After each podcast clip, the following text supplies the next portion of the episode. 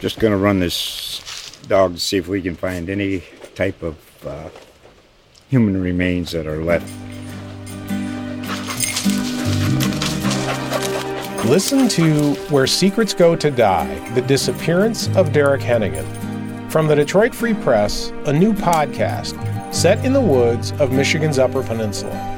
Available on Apple, Spotify, Freep.com, or wherever you get your podcasts. Straight out of Austin, Texas, it's On Second Thought, powered by Hook'em.com, with your hosts, statesman sports columnists Cedric Golden and Kirk Bohls.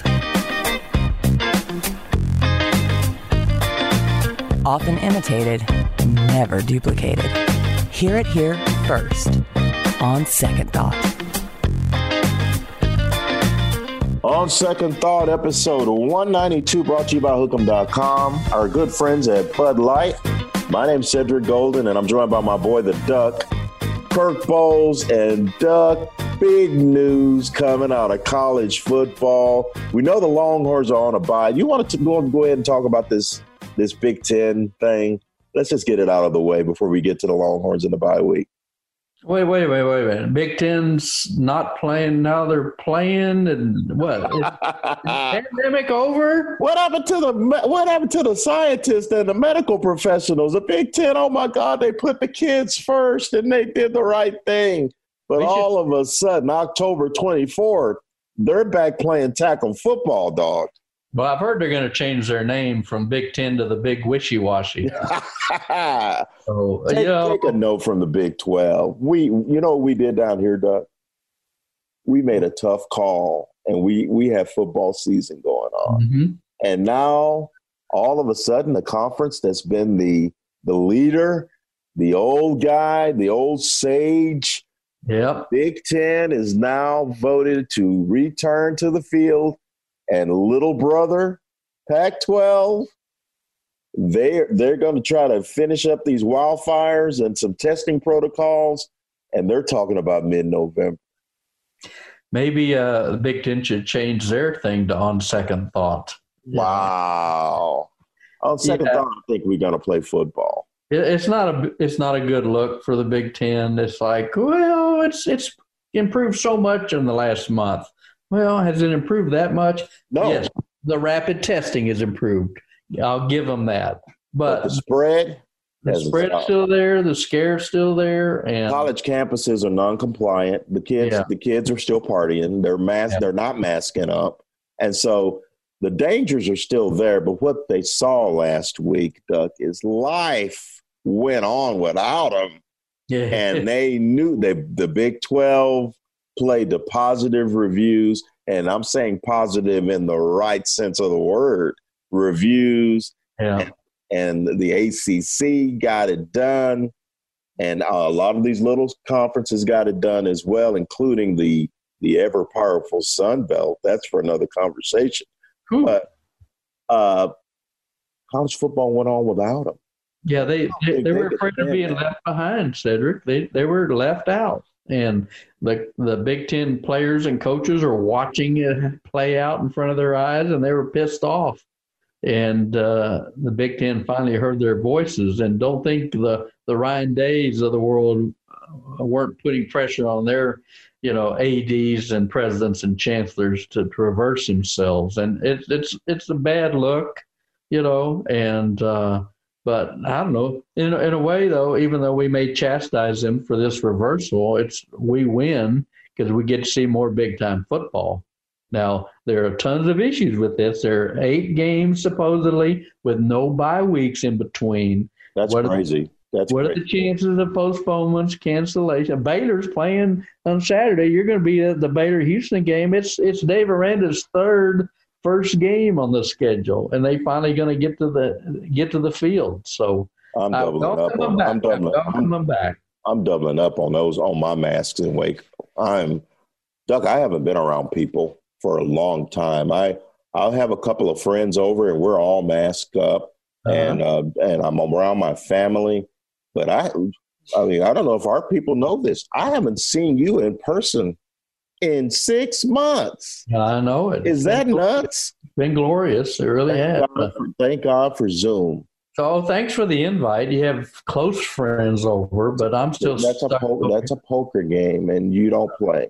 You I, I forgot your gambling addiction. I forgot yeah. about that. So yeah, I know you, Cedric. Seriously, you've been as cautious as any of my friends and anybody that I know. And uh, my wife and I have been to two restaurants, and both in the last three weeks with uh, family members. And otherwise, we haven't gone out either. So uh, I don't know. I think I don't know if the scare or the fear is diminishing, but you and I talked before we started taping. There are lots of traffic in Austin. We Traffic's back, Kirk. It is back. It's back, so, dog. So I don't. Don't you think in people's minds they think the majority think, well, we're over the hump. Is that fair?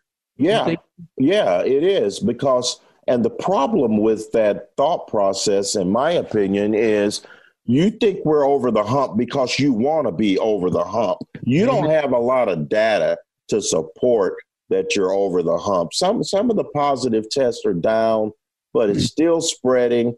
And we have a fundamental problem on college campuses and with people who have turned it into a, a political issue. Uh, our president holds a rally in Nevada with over a thousand people indoors, lots of them without masks. That's part of the problem and not the solution. And it's even worse, and I'm not trying to make this political, but it's even worse when he knew. He told Bob Woodward earlier this year that this thing is a monster, but mm-hmm. he but he gave a different face publicly. And there are sheep out there that are going to follow him because they believe in him. And there's nothing wrong with believing in your president, but when your president is lying to us, mm-hmm. that's a problem. Well, he says he didn't want to set off panic. I'd but... rather panic and be informed than than be a calm guy that got lied to, Duck. Thank you. We want to know the truth and we can deal with it, okay? And uh, that's something he shouldn't be denying the American public. We both agree with that. So uh, I don't know. In, in, in my mind, I'd like to think we're over the hump. Not that it's safe right now. I'm going to keep wearing my mask. And like you said, we haven't seen each other in six months. So, you know, I don't know. Do you, do you, let me ask you this the NFL, you know, went off without a hitch week one. I think they had one positive test, you know, the week before they uh, started up play. Uh, do you think football is safe right now, Sid? I think pro football is a lot safer than college football because I think the pro football players, and we got we've got uh, Houston Chronicle longtime uh, columnist John McClain is going to be joining us in our next segment. We'll talk about the Texans Ravens, but I think that pro football is safer because you have grown ups making grown up decisions for money, and there's a lot more responsible people Whereas, and there's 32 owners who have already agreed that we're going to make sure we get keep our guys in line. Not as many social temptations as an 18 to 22 year old college kid uh, who just got invited to a house party uh, this weekend uh, with a lot more free time. So there's more buy in with the pros. I love what Tom Herman's done at Texas, and we're going to talk about the bye week a little later. I love what Tom Herman's done with Texas, but that is the exception and I don't think it's the norm. And you're talking fewer players with 53 man roster, and they're not on a college campus. You know, sharing a campus and classrooms with thousands of other students, and they know, can hunker down and and be in one group setting. They can, and and we've watched a, a lot of football and a lot of sports so far, and. uh I was at the Texas game Saturday. They had 15,377. I don't know if it looked like that many on television, but it didn't. It looked empty. and I was at the SMU Texas State game, and you saw a lot of people without masks, and and I think we're seeing that on a lot of these football games that are televised. There are lots of lots of fans there without masks, so I know they're feeling safer, but. Uh, I, uh, me personally, don't feel safe yet. I'm I'm compromised. I'm pre-diabetic, and I'm I'm I'm a fat guy. I'm I'm a big dude, um, and, I've, and I've I've got some health issues. Um, I, I feel great, but the virus comes after people who who are not in great shape, mm-hmm. and um, and minorities have been hit really hard. Yeah. by by it because of their you know maybe because of their I don't know physical makeup, their traditional diet. I don't know, but the numbers say minorities have been hit pretty hard. Um, that's why I've been a little bit more cautious than a lot of people. Uh, I, I get I've been in a grocery store maybe maybe five or maybe ten times at the most mm-hmm. since February. I've been doing curbside duck. Yeah, I do curbside. They they bring it to my car and they put it in the back. And when I when I go to our I miss our little Wednesday Chinese lunches that we've had for ten to fifteen years, but um, I've been getting that to go. And they bring it out to the car. And we're we're seeing uh, smaller, inclusive people in press boxes too. Uh, Brian Davis and I were at the Texas game while you and Danny were covering it from home. Uh, you know the row we sit on. Uh, there were two uh, SID types from uh, UTEP at the far end, and then there were four riders on our row. And wouldn't you guess there's probably what 15 riders, something like that, on our row alone? Uh, one of six rows in the press box. Oh yeah, there's 40. There's usually like um, there's the our row is always like 15 riders, and then the row above us is usually like eight to 10 and then mm-hmm. the TV guys sit down below us on that front row, and there's always eight to 10 of them. So you're probably talking about 10, 20, 35 on our side on mm-hmm. most games. But if it's a big game, it's way more I than that. They had maybe 24 riders total uh, in the Texas press box. So, like I said, we were very spread out, very distant. I bet it was, you know, I had Brian to the right of me and Anwar Richardson to the left of me, and both were probably eight feet away you know, and we're all wore masks. We all wore masks the entire time, and uh, the protocol was very uh, smooth. We went to the loading dock at Royal Memorial Stadium, and they did a temperature check through our wrists, which is the first time I'd encountered that as far as a temperature check. So, uh, but uh, I talked to Chris Del Conte yesterday, and I said, "Were there any hitches?" He said, "Oh, you know, just a couple of hiccups, but uh, uh, everything went pretty smooth. And if you saw the cardboard cutouts on TV, I which I know you did, they were placed on that east side as kind of a buffer between the students to the south of them and then to other fans to the north of them, trying to create a little buffer uh, between the two segments. So I, uh, uh, smart, it was job. smartly, yeah, smartly done, smartly done. So uh, but we know the Longhorns are off this weekend, uh, and mm-hmm very big win, 59-3 over over UTEP. Uh, um, it it didn't um, you know it didn't tell us everything we needed to know, but the fact that they worked the team that they're supposed to work to me mm-hmm. is is is better than that playing down to the competition Texas that we've seen in the past. And we've seen that last weekend from the other Big 12 teams in the schedule going over three against the Sun Belt and Texas Tech being pushed to the max by little old Houston Baptist. I, I don't know how many people knew Houston Baptist had a football team, but this is the same Houston Baptist team that lost to North Texas 57 to 31 you know, a week before. So it's the Big 12 looked less like a juggernaut and uh, to me puts more urgency on the Texas and Oklahomas that if you're going to win this Big 12, you better go undefeated if you want to make sure, I, I, I believe that Tech will play better against Texas. Sure, they always after, after the bye week, but and before, it's at Lubbock. Yeah, it's at Lubbock. But before we get to the bye week, there, there are a lot. These guys have responsibilities now, Duck. Uh, this this coming weekend, there's no football. Uh, they're young guys. Are they going to be able to sit at home and and and hang out in their small groups and avoid uh, large gatherings and house parties and stuff like that.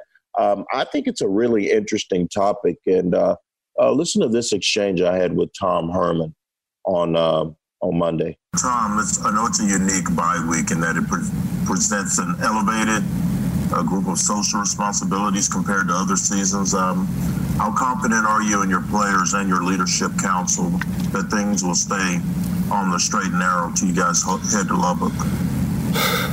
Really confident. I got to be honest with you, Cedric, and and this may, I may wake up tomorrow and it bite me in the in the you know what, but to get to when I look around and I, I, I read the news of, of what other teams are dealing with all across the country, I I tell our guys every day how proud I am of them every day, uh, and and it's them. They're doing it.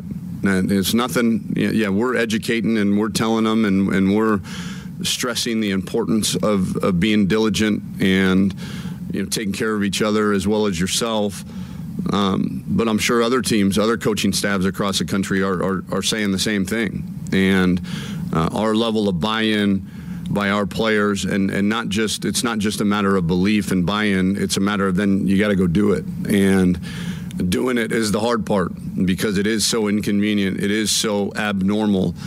Uh, the the things that these guys have to do to maintain a level of security within our program, you know, it's it's difficult and it's going to continue to get difficult. Probably get even more difficult.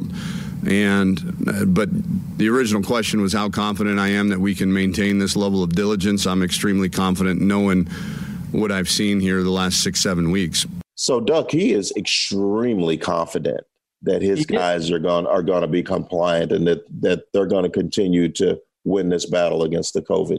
He is, and uh, uh, Sam Ehlinger was saying the same things on Saturday night, and some of the players we talked to on Tuesday also said, "No, the leadership is strong," and and as you and I both know, it, it doesn't take many to stray and to put everybody at risk. So it's it's going to be an ongoing uh, concern, if you will. It doesn't necessarily have to be a problem, but like you said, they're 18, 21 year old kids and uh, and it's not just you know going to parties and stuff like this. I mean, you can catch this anywhere, and they're off uh, this weekend. So how many of them are going home, and they're going to be around parents and siblings who are you know uh, coming into contact with other people. So the risk is there, and uh, we know Tom Herman is well aware of it, but they sure seem to be approaching it the right way.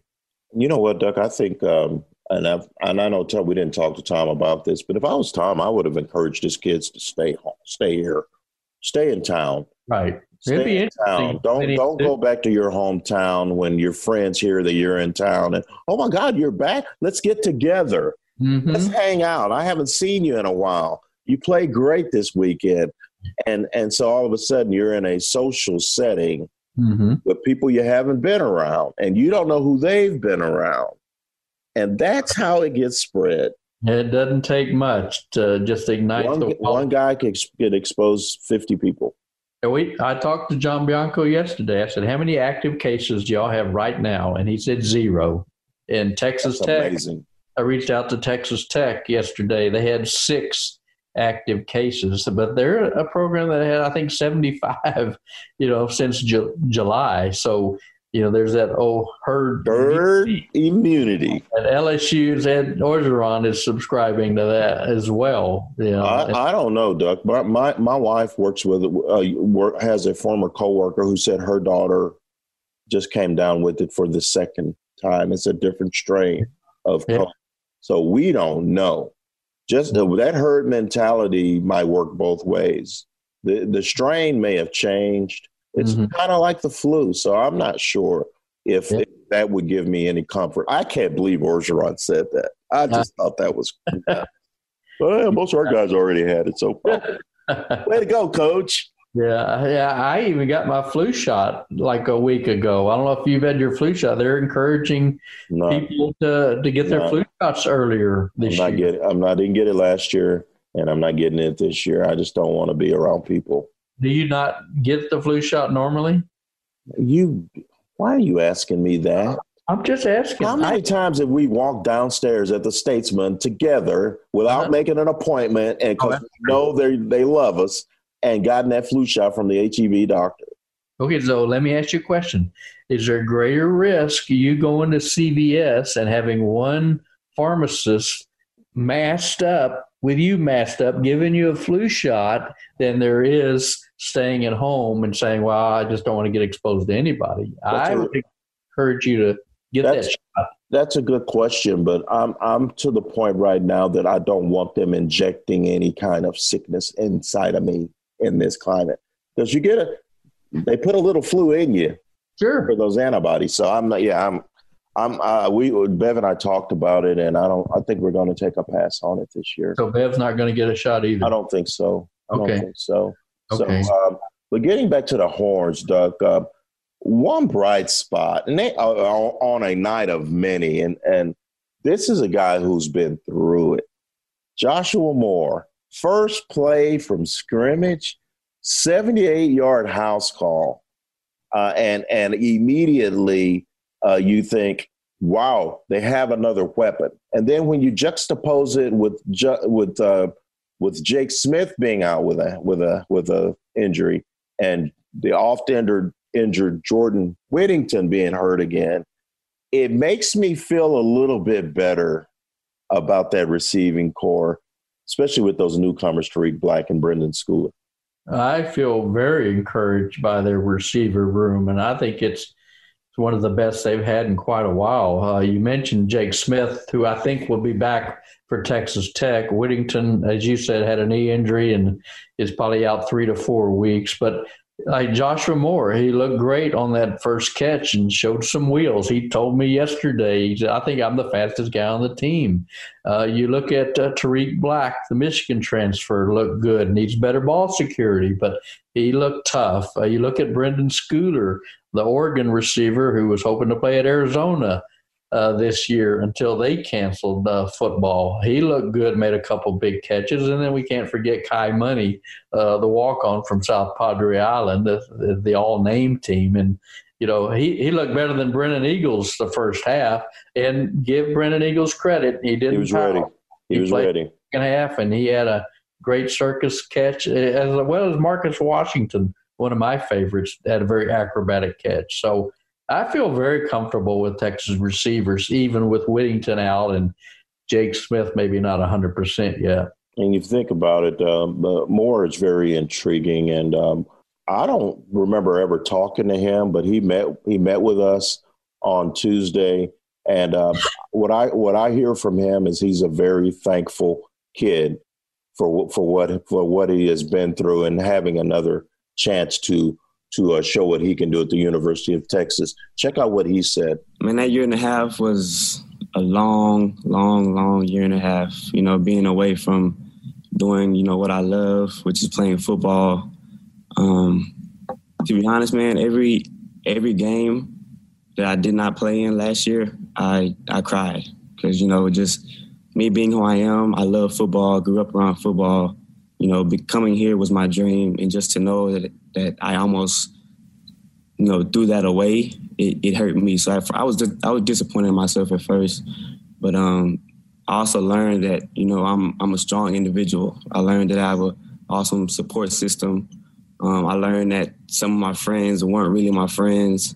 Um, you know, I, I, took I took a lot away from me. I'm, I'm thankful it happened, um, and you know, I'm just I'm glad to be back, man. Duck, what I hear in that is hunger and gratitude because Tom mm-hmm. Herman could have said, you know what, uh, you're a troublemaker. You you you can go play somewhere else. Go, you can go play junior college ball. Mm-hmm. But Tom gave him a shot, and now he's making the most of it. And that's all any of us can do after making mistakes. Try to atone for them and do better. And to me, when we listened to him Tuesday, he he showed a lot of personal growth, a lot of accountability. He didn't shy away. He said, "Hey, I deserved what I got." He said, "Coach Herman, as you as we heard, he said you know could have kicked me off the team at any point, but he didn't. It showed he cared about me. And yes, he for those cynics who say, "Well, yeah, he's got talent." You know, you don't kick off somebody with talent. I, hey, hey, yeah. I agree. Why do you think B.J. Foster's still on the team? Uh, exactly. if the, if the fourth if the fourth string offensive tackle raised raised a ruckus, yeah, he can kick rocks. He's probably gone. But B.J. Foster started games. B.J. Foster's made plays. Yeah, B.J. Foster's going to make some plays this season. Tom Herman's smart enough to know, uh, but B.J.'s got to get his get his his temper together. Yeah, he's got to ch- rechannel his passions in the right way. Yeah, he's a little too volatile, and uh, that's kind of the player he is. He's a very physical, aggressive uh, hitter in that secondary, and you know he's running second team behind Chris Brown, a strong safety, and that didn't sit well. But he, he's got to show more maturity, and Joshua Moore would be a good role model for BJ Foster. And the other one's DeMarvion Overshown. We visited with him uh, uh, on Tuesday, and I think you're going to write about him. And uh, you know, here's a guy who is undersized, uh, kind of a lanky kid at sophomore, and he's he said he pulled Coach Herman aside and said, "How best can you use me?" And so now he's uh, at linebacker and showing up as well. And like you said, he's grateful for the chance too. And it's all about making the most of your opportunity when it comes along. You know, my favorite player on that defense to talk to is Keondre Coburn. I just uh, I get a big kick out of Keondre Coburn. He's he's cool, he's yeah. funny, and he's very very bright. And he answers the questions with honesty and integrity. He kind of, you know, remember I, I, like Chris Nelson, big Chris Nelson.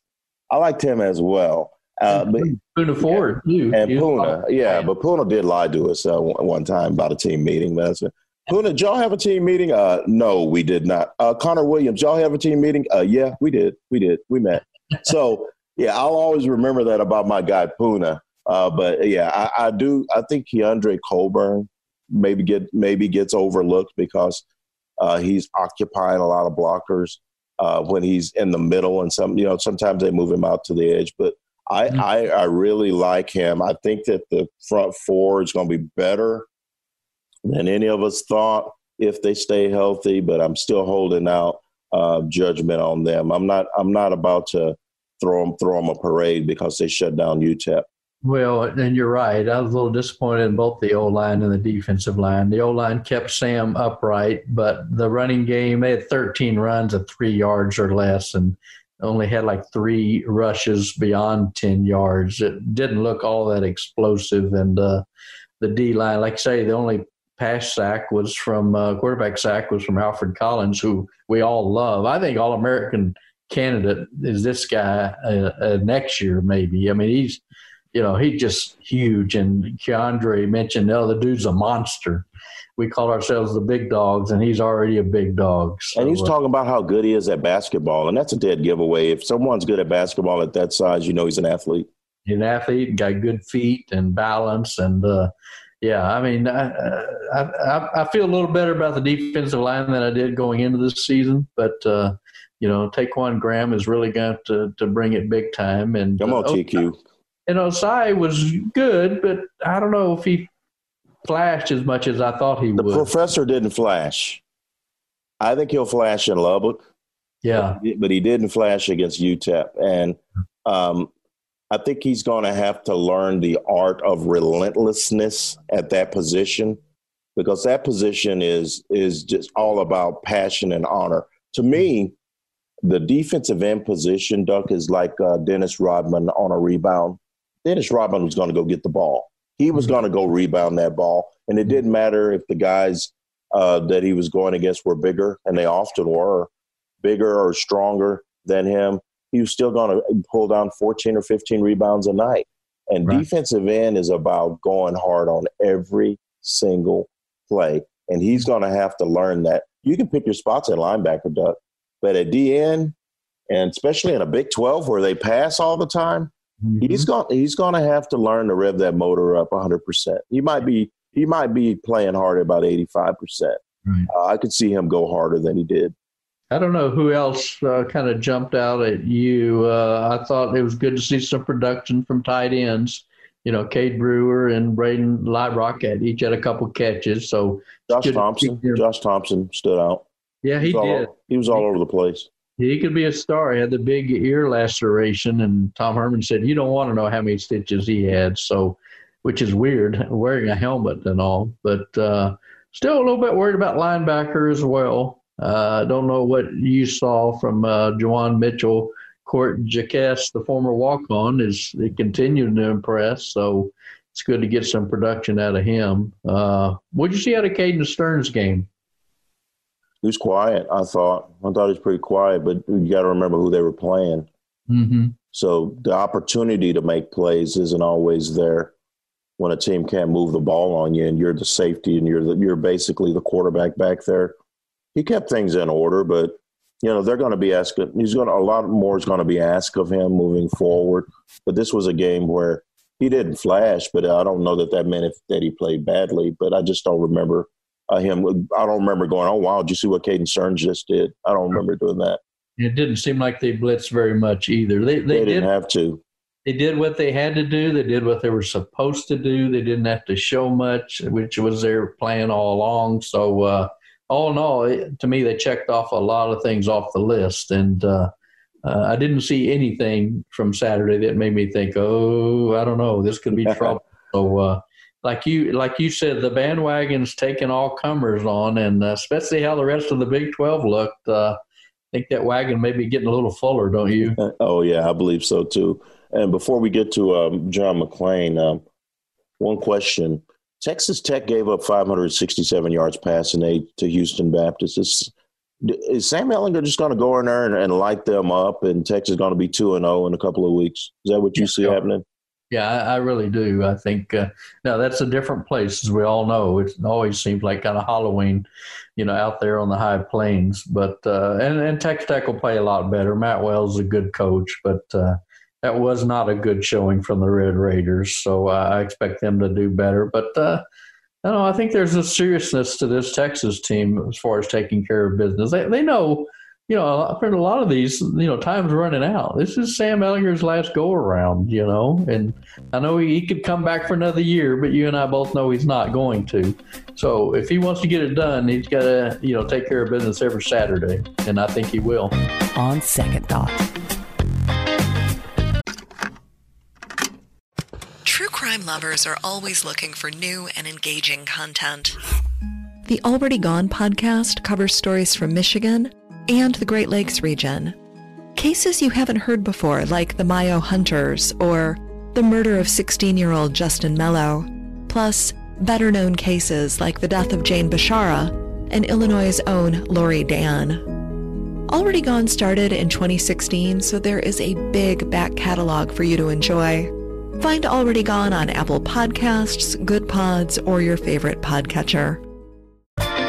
You know, Duck, it's always a great, great time on the podcast when we can talk to our friend John McClain of the Houston Chronicle uh, and our co-member of the Texas Sports Hall of Fame selection committee. Y'all got me on. Uh, what's up, John? Hey guys, how are you? Thanks for having me as always. Man, it's good to see you. Have you uh, uh, recovered from that trip to Kansas City yet? Auspicious debut for the uh, Texans, wouldn't you say? Uh, well, it's the same way they've debuted the last four years and five of the last six, losing their first game.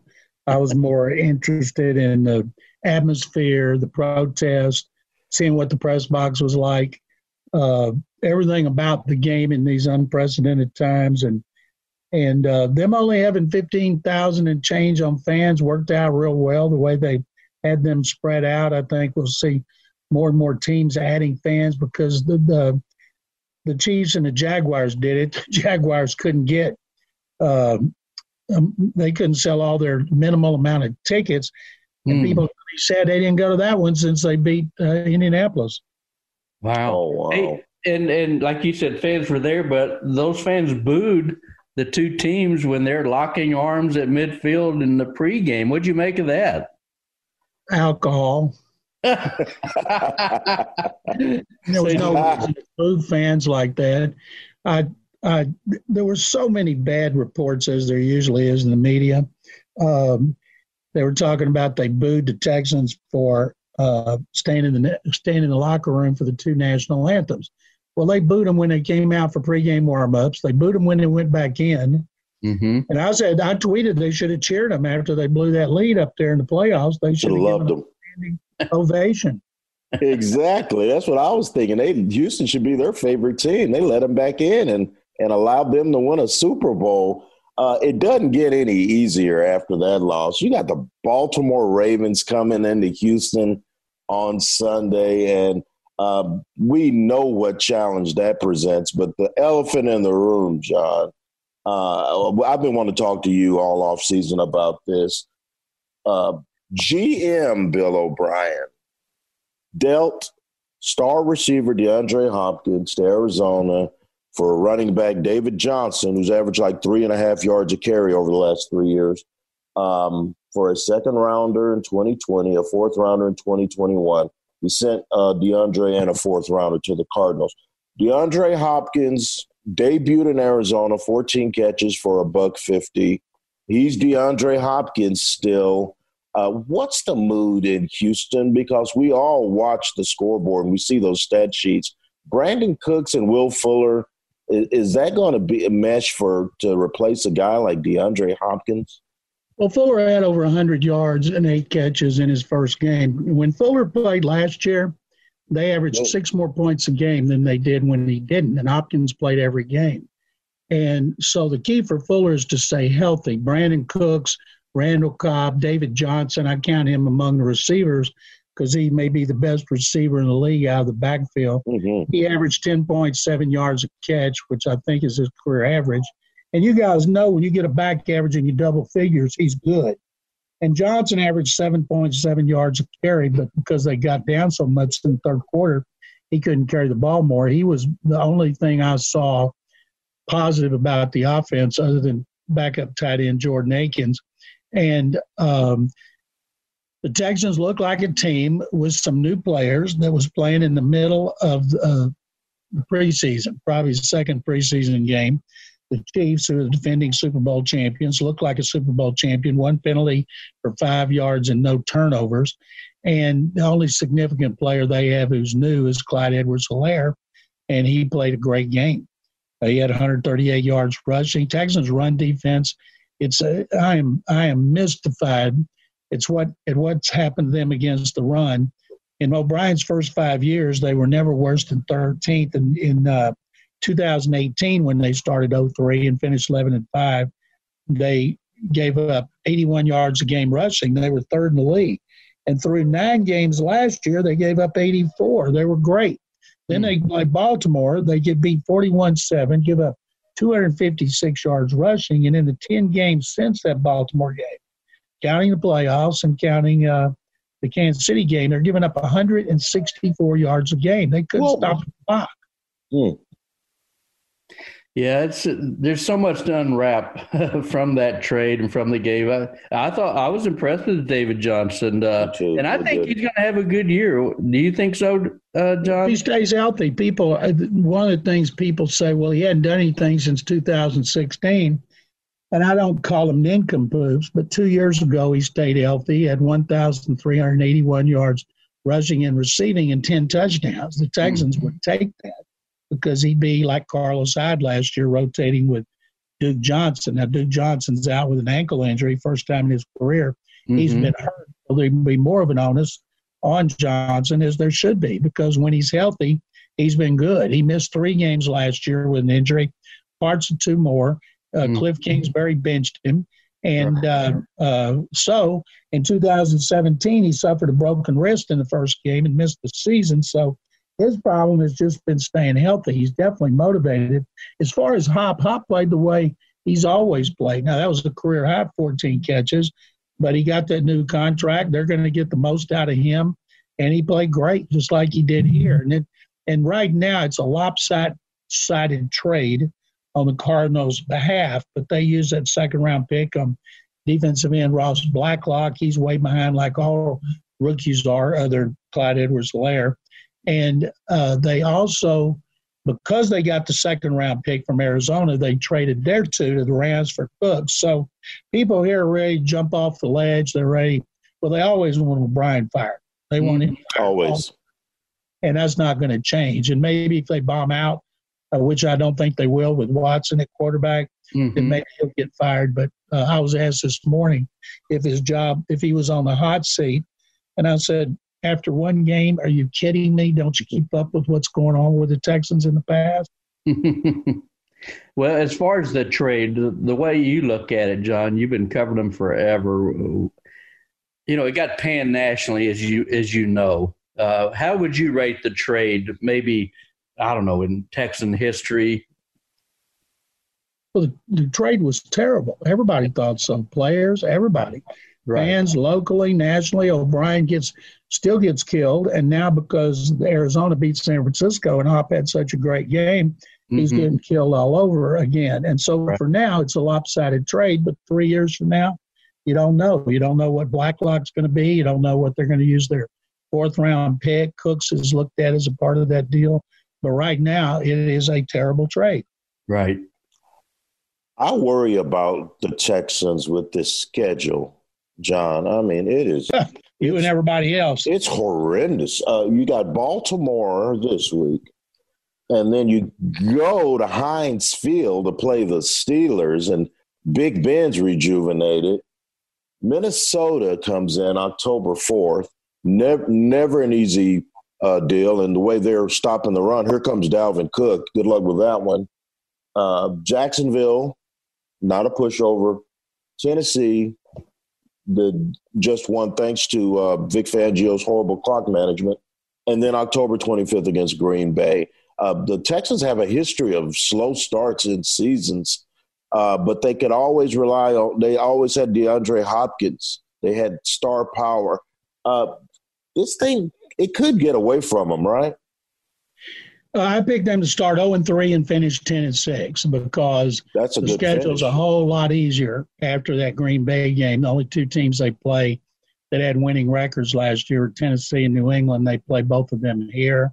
They were five and three on the road last year. They were eight and three in one score games. Cowboys were what, like one and 7 So Mhm. to me, when you win a lot of one score games, tells me you're mentally you're mentally tough.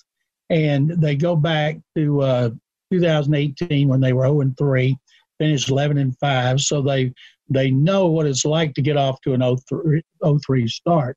I think Baltimore will crush them as the Ravens did last year in Baltimore, 41 to seven. I don't think it'll be that bad, but I picked them to lose, and I picked them to lose to the Steelers. Then I picked them to start one and after an 0-3 start, start one and three because I think they'll beat the Vikings. Is that the toughest schedule in the league, or just the toughest? By far the toughest first four games based on last season's records, 44 and 20. Those four teams are. None of them had a losing record. Pittsburgh was 8 and 8, and that was without Ben Roethlisberger, and he threw three touchdown passes in that uh, Monday night victory over the Giants. So, yeah, I think if the Texans could be one and three after that murderer's row, they should feel pretty good about themselves. I, I'm I'm really intrigued with this team because uh, I watched some of the game and, and you're right. Will Fuller, when Will Fuller is right, I mean he's Yeah. he's a dangerous dude. dynamic. But can you get him through those first four or five games before those hammies go out? He's a soft tissue nightmare. Um, uh, Deshaun Watson, I, I didn't get I didn't get to see a whole lot um, as far as the pass protection is concerned. Did he take a lot of hits against Kansas City? Because I, I that that's the part that I don't remember as much. He was sacked four times for 11 yards. To me, that's not a big deal when you're getting No. sacked four times for 11 yards. Problem was he was having to run too much. Right side of their offensive line, right tackle Tytus Howard, and right guard Zach Fulton were terrible. And they played against two good guys, Chris Jones and Frank Clark, and they ate them up. Mhm. Everybody's blasting the line, which is not fair because center Nick Martin, left guard Max Scharping, and left tackle Laremy Tunsil did a good job. Problem was coming from the other side. And last year, when they played the Ravens, the Ravens knocked him down 10 times, had eight tackles for loss. Matthew Judon, there was their franchise player, uh, he had two sacks, four hits, three tackles for loss, and a fumble recovery, and he'll be lined up opposite Tytus Howard. I understood Howard having a tough start against Frank Clark. He hadn't played since midway through last season, didn't have a preseason, of course. He had two operations, one on his knee, one on his hand, and he'll play better because in the first eight games last year, he played like a guy who was a number one pick, made the all rookie team based on that small sample size. But if Zach Fulton continues to screw up, I'd think about putting him on the bench and bringing in one of these other guys who couldn't play any worse. So I, I'm writing about for Friday about the tempo and how when they were down 31-7, they were letting too much time click off the clock. Bill O'Brien disagreed with me today. He thought the pace was good, but I've got evidence to show that it was not. They have to play faster. They don't want Watson spending all his time at the line of scrimmage, directing traffic, looking to the right, looking to the left, looking behind him, moving players around. Just go up there and snap the ball and let him play. Mm-hmm. Well, he's he's one of the best players in the league. We all know that, and he agreed to a new contract. Uh, did that surprise you? Everybody wants security, but after the trade with DeAndre Hopkins, is there any thought that well maybe I'll just play out my contract and and go somewhere else where I have a better chance to win a championship? Absolutely not. Players don't think like that because yeah. number one, they couldn't because they can get franchised up to three years. Right. I remember after the Hopkins trade, Vegas said the favorite to have Watson in 2021 was New England, and I had talk shows ask me. I said, "What kind of nitwit would think something like that. He's under contract for two more years. They could franchise in three years. Right. So he couldn't go, and they're going to sign him to almost forty million a year. And I was right. Mm-hmm. I wasn't the only one that said it. I knew he would be number two to Mahomes. If Lamar Jackson wins a Super Bowl this year, and I picked them to go to the Super Bowl against the Saints and the Saints to win, but if Jackson wins a Super Bowl, he could be paid more on average than Mahomes.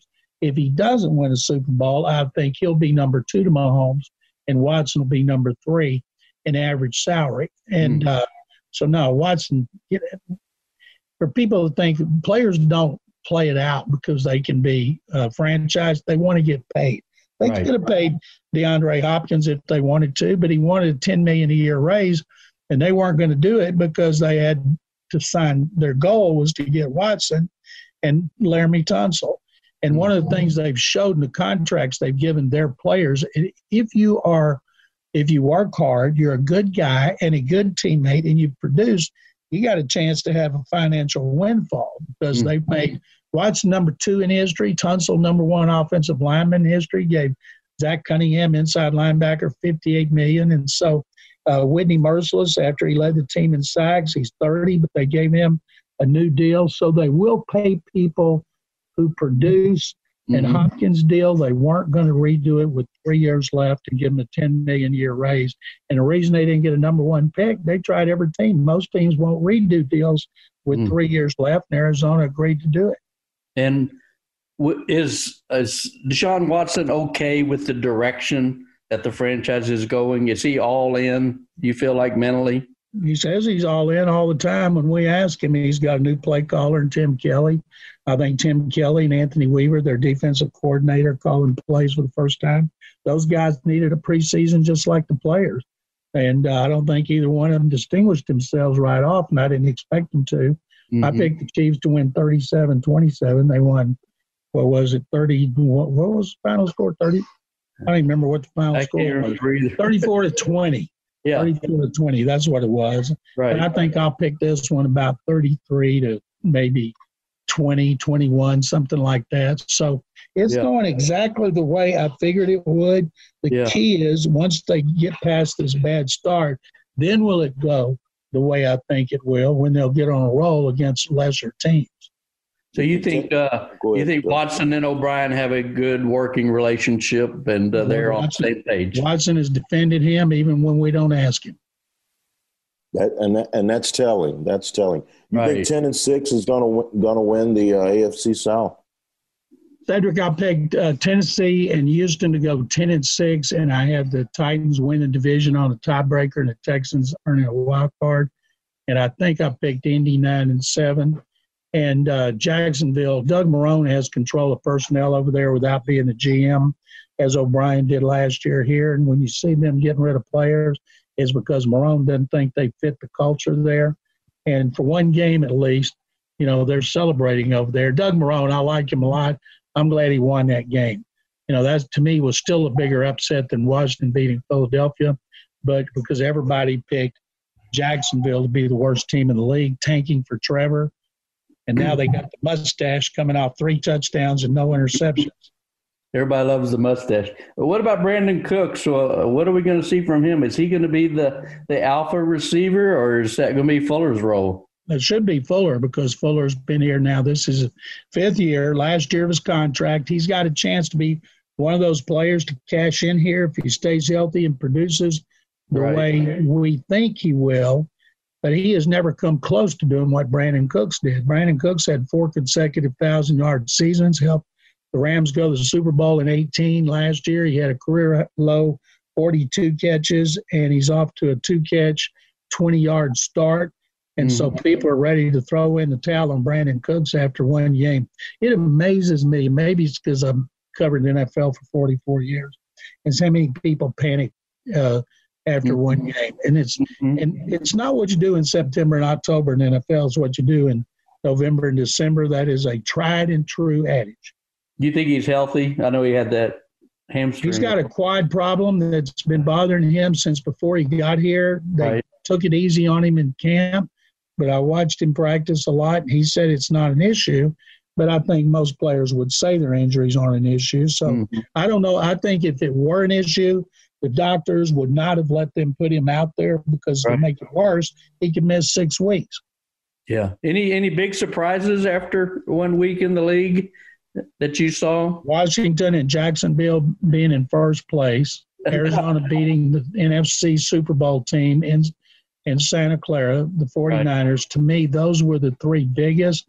I wasn't surprised about Cam Newton and the Patriots. wasn't surprised about Drew Brees. I thought Tom Brady would play better, and mm-hmm. he's got too many too many talented players not to play better.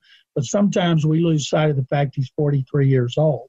Right. He doesn't have a fastball anymore. You know, he's a kind of a junk pitcher, mm-hmm. which is mm-hmm. not what Bruce Arians' offense was. He's had to adjust that offense from holding the ball waiting for his great receivers to get open down the field to be more of a rhythm offense, which is what Brady has always done. But um, I tell you one thing, Brady's not used to getting criticized after a game by a head coach, and Arians will do that. And he did it to Tom Brady. That tells you nobody is immune. Yeah, I love I love that. And Belichick was the same way. I mean, he get after Brady as well. But um, uh, uh, we could talk NFL all day, but I would be remiss um, if um, I didn't ask you about your Baylor Bears, who are starting out the season against the um, Houston Cougars, and they hastily arranged to get together um, on Saturday. I just got my uh, credentials, um, and I'm, I'm going to be there. Um, can they keep Charlie Brewer upright this season? And if not, how bad things going to be under Aranda? A lot of problems for Brewer and his cousins were self inflicted. He holds the ball too long. True. They got to get him to get rid of the ball. And when he's running, he's got to go out of bounds, go down. Don't try to run over anybody. That bowl game, Robert, that bowl game hit, John, was brutal. Mm-hmm. He's doing what Robert Griffin did and and did in the NFL too. That they just don't want to go down, throw it away, live for another play. So you hope Larry Fedora who's the offensive coordinator, has worked with him on that to try to get him to do it. Because if he gets one more concussion, he might be done with mm-hmm. college football and then just go into the real world.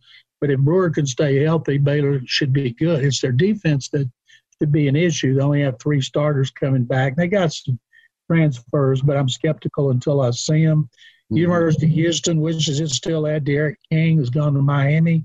I believe he'll be a candidate to win the Heisman and because that kid can run and throw, and Dana Holgorsen didn't see eye to eye, even though that's not what came out.